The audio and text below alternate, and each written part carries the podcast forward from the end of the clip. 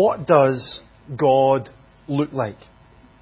It's a question that has been debated endlessly down through the centuries, and even today, many people have their own ideas of who God is and what He is like. But we need to have more certainty than that. If we're going to put our faith in God, if we're going to depend on Him for our salvation and commit ourselves to following His will, then we need something more certain than our or somebody else's imagination. We need to know for sure what God is like. The amazing news is that as John declared in the second part of his remarkable introduction to his gospel, we can have that certainty. Because of Jesus, we can know for sure who God is and what He is like. And even more crucially, because of Jesus, we can also know God personally in our lives. So we're going to read uh, from John chapter 1. We read the first five verses last week and we had a look, good look at them, but we're going to read from verse 6 down to verse 18. So John chapter 1, verse 6 down to verse 18. There came a man who was sent from God. His name was John. He came as a witness to testify concerning that light, so that through him all men might believe. He himself was not the light. He came only as a witness to the light. The true light that gives light to every man was coming into the world. He was in the world. And though the world was made through him, the world did not recognize him. He came to that which was his own, but his own did not receive him. Yet to all who received him, to those who believed in his name, he gave the right to become children of God. Children born not of natural descent, nor of human decision, or a husband's will, but born of God. The Word became flesh and made his dwelling among us. We have seen his glory, the glory of the one and only who came from the Father, full of grace and truth. John testifies concerning him. He cries out saying, This was he of whom I said, He who comes after me has surpassed me because he was before me. From the fullness of his grace, we've all received one blessing after another. For the law was given through Moses. Grace and truth came through Jesus Christ. No one has ever seen God, but God, the one and only, who's at the Father's side, has made him known. We all find it much easier to trust in somebody that we can see for ourselves. In a world where people tell lies, stretch the truth, seek to deceive and manipulate uh, for their own advantage, we're all cautious about believing every claim that is made. So people say things like seeing is believing. I think we're all a bit like Thomas, the disciple who said to the other disciples when they told him about the resurrection of Jesus, unless I see, I will not believe it. But the problem is that when it comes to God, as verse 18 says, no one has ever seen God. Up to the time of Jesus' birth, nobody had stood before the Almighty God and seen the full revelation of who He is and what He is like. Yes, of course, there have been glimpses of who God is. God had revealed Himself to His people through creation, through the law, through visions and dreams, through His prophets, through His acts of deliverance. But these were all partial revelations. And I think in this space left by this partial knowledge, people made up their own ideas and concepts of who God is. I'm sure even today we've heard people say, well, I think God is like, or I don't think God would ever do, as if we were the ones creating God in our image. But Jesus came to change all of that. No longer would we need to accept a partial revelation from God or the imaginations of others. Now we can see God for ourselves. Because God, the one and only, who is at the Father's side, has made him known. Again, in verse 18, uh, John again describes or, or declares the full deity of Christ here. Jesus is God, the one and only. And that is why the Word, as the Word of God, Jesus is the final and full revelation of God. Later on in this Gospel, one of the disciples, Philip, asked Jesus to show them the Father. And Jesus said, Anyone who's seen me has seen the Father. Anyone who's seen me has seen the Father. As we read through this gospel, as we look at what Jesus did, as we listen to what Jesus said, we are seeing God. This is what God looks like. This is what God says. This is what God does. He is exactly like Jesus. Jesus came to reveal the full reality of who God is and what He is like. So because of Jesus, we don't need to wander in the dark anymore.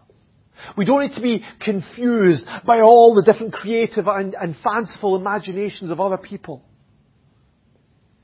We can just look, to, look, at, look at Jesus. And we can know who God is. But even more that, more than that. When we look at Jesus, we don't just find out about God.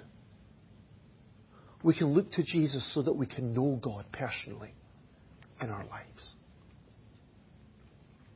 And this revelation of God through Christ began with a ministry of preparation. Have a look at verse 6.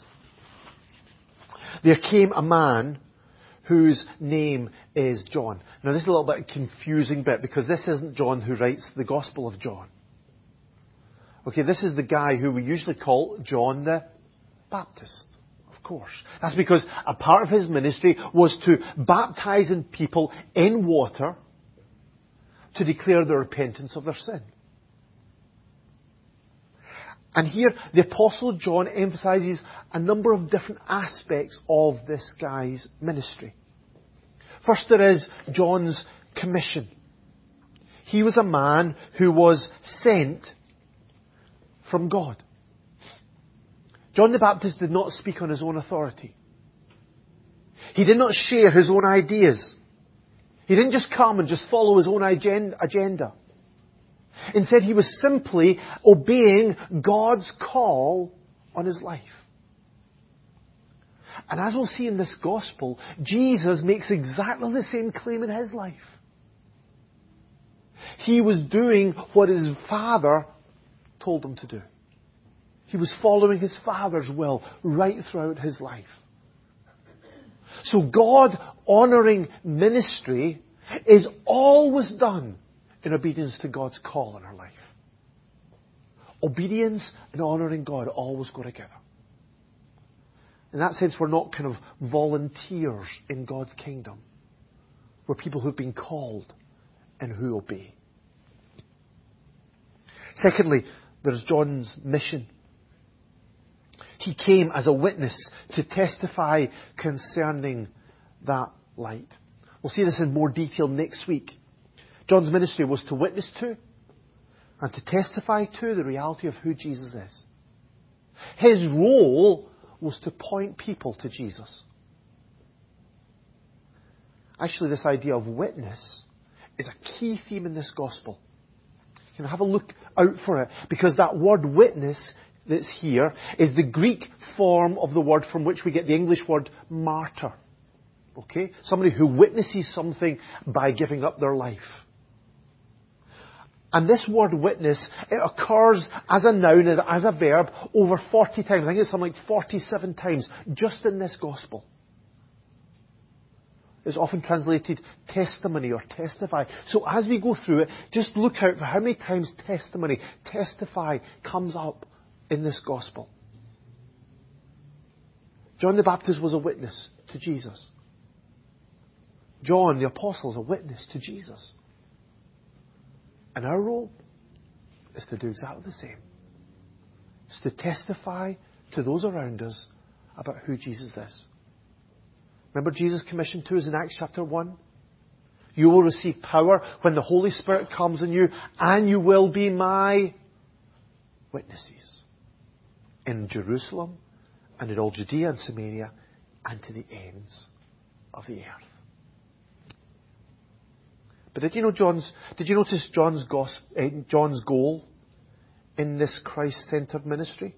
Verse 7. So that through him all men might believe. John did not preach to entertain or to amuse. He didn't even preach simply to educate or inform. Like the Apostle John himself, he preached about Jesus so that people would put their faith in Jesus. And that through that faith they would be saved. That was John's goal. But as he did this, fourthly, he expressed amazing humility. He said about Jesus in verse 15, He who comes after me has surpassed me because he was before me. Uh, John was older than Jesus. John started his ministry before Jesus. But he knew that Jesus was greater than he was. and so John, John didn't attra- try and attract people to follow him. Instead, he sought to point people to Jesus. So verse 8 says, He himself was not the light, he came only as a witness, there's that word again, to that light. So John the Baptist, as we'll see in next week in even more detail, is a great example to us. To what it, mean, to what it means to be a member of God's kingdom. Is to respond to God's call, to point people to Jesus, so that they can put their faith in Him. It's not to attract people to us. It's not people so that people can say, wow, aren't you amazing? It is so people can say, aren't, isn't your Lord amazing? John the Baptist is the forerunner of Jesus, but he's a great example for us to follow as well. But why did John do that? Why did John deflect the attention from himself and point people to Jesus? Well, of course, it's because of who Jesus is. It's because Jesus is the Christ. Only Jesus is the true light of the world, as we were saying about earlier this, this morning. Only Jesus can save us. And that's because of the unique identity of Jesus. Remember last week in chapter, uh, chapter 1, verse 1, we read that in the beginning was the Word, and the Word was with God, and the Word was God. He is the eternal Son of God. He is equal with the Father and with the Spirit. He is our Creator and our Sustainer. He is our Lord and our God. And yet verse 14 that we read this morning says the Word became flesh. The Word became flesh. This is the incredible, the mind-blowing news of the incarnation. The Holy One became flesh. God became human. The Creator became part of His creation. the all-powerful, all-knowing, all-present one, became fully wrapped up in a tiny, frail, weak, vulnerable body. As much as it blows our minds, John wants us to come to the realization that Jesus is both fully God and fully man. And so God has come to be with us. The Word became flesh and made his dwelling among us. It's another really important truth that's going to be developed throughout this gospel. The phrase, his dwelling, it actually literally means he tabernacled among us. In the Old Testament, God directed the people of Israel to make a special tent, the tabernacle or the tent of meeting, as the place where God would dwell with his people and where he would meet with them. So Exodus chapter 25 says, have them make a sanctuary for me, this is the Lord speaking, and I will dwell among them in a tabernacle. And later on this tabernacle was of course replaced by a more permanent structure. It was by the temple, built by Solomon. And Solomon said, I have indeed built a magnificent temple for you, a place for you to dwell forever. This was a place where God met with his people and he lived among them. But this temple was of limited access to God. Yes, some people could come closer than others, but nobody could stay in the innermost part of this temple, in the most holy place, the place of God's intimate presence. Nobody would be able to stay there. But as the Word became flesh, Jesus came close to us. He came to be our Emmanuel, our God with us. He came to be our tabernacle. He came to be our temple. In fact, in John chapter 2, verse 19, we'll see that he pointed to this reality when he said, Destroy this temple and I will raise it again in three days. Now, people misunderstood him to think that he was talking about this building that they were all standing in, a building of stone and, and wood. But Jesus was talking about the reality of his body as the temple of God. The place where God dwells the place where God meets with his people. Of course, his body would be destroyed because most of the people would reject this truth. They would reject the idea that Jesus is both God, fully God and fully man, that he is the Word made flesh. Verse 10 says that. He was in the world, and though the world was made through him, the world did not recognize him. When people saw Jesus, they did not accept his identity. They didn't see him as their creator. They did not realize that he was Almighty God. I think one of the reasons is because in appearance, Jesus didn't look like anything special. Isaiah wrote about him in Isaiah 53. He had no beauty or majesty to attract us to him. Nothing in his appearance that we should desire him. I know that when uh, Hollywood directors are looking for somebody to play the, the, the, the, the person of Jesus, they're going to look for somebody who's really handsome or got deep blue eyes or, or long flowing locks and stands out just in his appearance. But Jesus wasn't like that. Jesus looked like just an ordinary bloke. Just Jesus down the road. So people didn't recognize him. Even his own people, even the people of Israel didn't recognize him. For centuries, the people of Israel had been waiting in expectation of their Messiah. And yet verse 11 says, He came to that which was His own, but his own did not receive him. And throughout this gospel, we're going to see this refusal of the people of Israel to receive Jesus for a whole host of different reasons.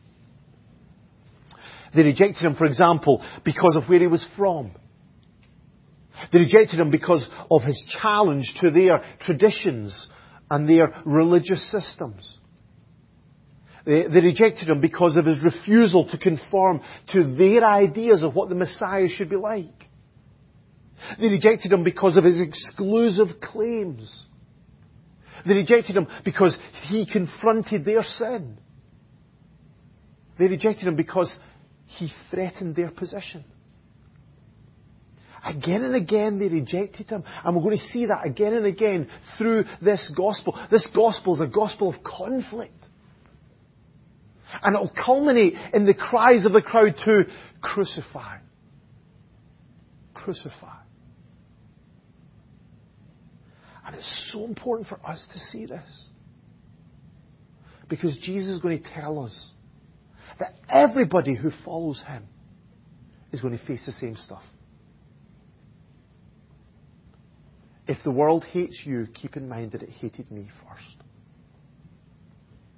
To follow Jesus means following him in the way of rejection and ridicule and persecution and suffering for every one of us. Of course, there's also amazing blessings, aren't there? It's not all struggle. Because Jesus did not reject the world that rejected him, but willingly laid down his life on the cross. We who accept him have received the most amazing gift of salvation. Verse 17, Jesus said the law was given through Moses. This was an amazing gift to the people of Israel. It gave them a, a revelation, a limited, a partial revelation of who God is and limited access to God through the temple and through the, the sacrificial system. But the law was powerless. It was powerless to really set people free. To set people free from sin or to secure the relationship with God. And that was because of our sinful nature. Because nobody could keep the law. And so under this law, there was an amazing gift. In the end, everybody stood condemned before God. So Paul says in Romans 3:20, therefore no one will be declared righteous in his sight by observing the law. Through the law we become conscious of sin. But when Jesus came, he didn't come to bring the law. He brought something new. Grace and truth came through Jesus Christ. Jesus came to bring the full revelation of God and the full riches of God's grace to a lost and a dying world. And so through this grace, a brand new offer is given. To all who received him, to those who believed in his name. It's an offer to everybody. The law was given to people of Israel. But the offer of Jesus is made to everybody and anybody, whatever their race, whatever their background, whatever their history, whatever their reputation. We're going to see in this gospel that this offer is for people like uh, Nicodemus, the reputable Pharisee, as well as for an outcast Samaritan that Jesus met at a well. This offer is for everybody. And all we need to do is just accept it, to receive it through faith in Him. To receive Jesus, to accept Jesus as the Son of God, who loved us and who gave Himself for us on the cross. The gospel is that everyone who calls on the name of the Lord will be saved. Everyone. And when we do that, we receive a brand new status. Verse 12. To those who, who received him, to those who believed in his name, he gave the right to become children of God. Because of our sin, because of our rebellion against God, we were God's enemies. We were separated from Him. We were outside of His kingdom, barred forever. But if we put our faith in Jesus, then our status has been changed instantly and forever. Because we'll be adopted into God's family. We'll be accepted as His child. We'll be welcomed into the intimacy of His house so that we can live with Him forever. So John 14 says, if anyone loves me, he will obey my teaching. My Father will love him and we will come to him and make our home with him. There's the idea of home again, of dwelling, of temple. Jesus did not just come to be God with us for the 33 years that he walked on this earth. He came so that we could have God dwelling with us now and forever. And then ultimately our hope is, as Jesus said in 14, John 14 and 2, that in my Father's house are many rooms. I'm going to prepare a place. A place for you. A home for you. And we can have the confidence in this. Because this change of status, from being an enemy of God to being a child of God, to being an outcast, to be right in the very heart of God's family, is not something that we work for. It's not something that we deserve. It's not something that we need to hold on to.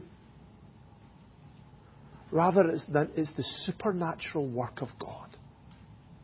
See this in verse 13? We are children born not of natural descent, nor of human decision or a husband's will, but born of God. We're going to see this, this truth develop much more fully in chapter 3 of John's Gospel. But this is how we become part of God's family. It's not something that we inherit from our parents. It's not something that we have to work for and eventually achieve. It's not even something that we need to hold on to with all of our might. Instead, it's the free gift of God that He gives because of His amazing grace. And this is what the Apostle John had experienced for himself. When John writes of all these things, he's not describing some theoretical idea. This isn't something that he learned in a, in a theology textbook or going to university and studying it for himself. This is something that John experienced in his own life. He had been an eyewitness of the amazing revelation of the Word became flesh. Verse 14. We have seen His glory. We have seen His glory. The glory of the one and only who came from the Father, full of grace and truth. John saw it with his own eyes. He saw Jesus. And he had received this wonderful salvation. Verse 16, from the fullness of his grace, we've all received one blessing after another. John, with, along with everyone who had received Jesus, had, had that experience of, like, a, like waves on a shore, grace upon grace upon grace upon grace. Being blown away by God's goodness to him. And so he wrote this gospel so that all of us could experience that for ourselves. Remember verse 31 of John chapter 20? He wrote, so that you may believe that Jesus is the Christ, the Son of God, and that by believing you may have life in His name. So, this is the great news of the gospel. The Word became flesh and made His dwelling among us so we, we can see the reality of who God is, and through faith in Jesus, we can know the certainty of being a child of God and the security of knowing that we have eternal life with God.